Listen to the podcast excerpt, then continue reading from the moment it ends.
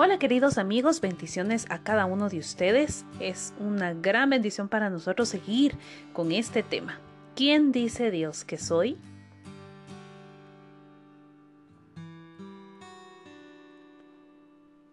Soy inocente.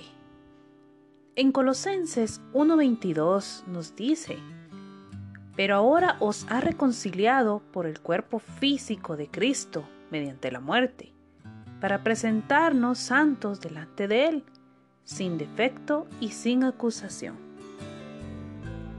Millones de personas en todo el mundo sintonizaron la final de la Liga de Campeones cuando el portero de Liverpool manejó mal el balón por segunda vez, lo que resultó un gol.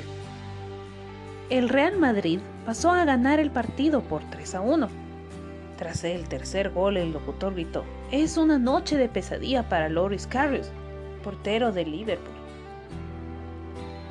¿Hay algo que hayas dicho o hecho que te provoque una punzada de arrepentimiento cada vez que se te ocurra? Tal vez hiciste trampa en el juego, lastimaste a un compañero de equipo o mentiste para salir adelante. Tal vez falló un tiro ganador del juego con la red abierta con segundos en el reloj. O se dio tres goles durante el campeonato y siente que todo su equipo o país lo culpa por la derrota. Tal vez sienta que no importa a dónde vaya, no puede sacudirse el peso del arrepentimiento, la tristeza y la decepción. ¿Qué pasaría si alguien se le acercara y le dijera que le iba a dar un nuevo comienzo? Como si todas esas deficiencias nunca hubieran sucedido. Ya no sería visto como culpable o defectuoso. Te verían como completamente inocente y sin culpa. Esta persona, por amor, cargará con el peso de todo lo que has hecho y de todo lo que harás se ofrece a convertirse en el culpable de todo en tu lugar para que puedas ser liberado. Y esto fue lo que Jesús hizo por ti y por mí en la cruz, para pagar por nuestras fechorías.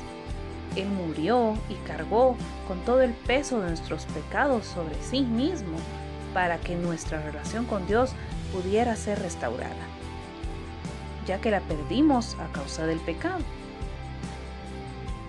Una vez enemigos de Dios, ahora Él nos ofrece un lugar en su mesa por toda la eternidad.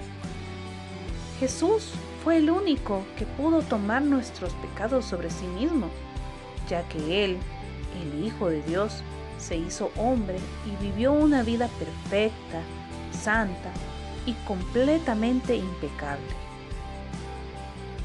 Gracias a Jesús, ya no tenemos que intentar demostrar que somos dignos. A través de una relación con Jesús se nos da una vida completamente nueva, por lo que no importa cómo se vea nuestro pasado, presente o futuro. Dios ya no recuerda nuestras fechorías. Así que tómate un momento para agradecerle a Dios que Él te ve sin culpa Ahora tómate un momento también para recordar ese hecho y cómo puede Dios liberarte de la vergüenza y de la culpa.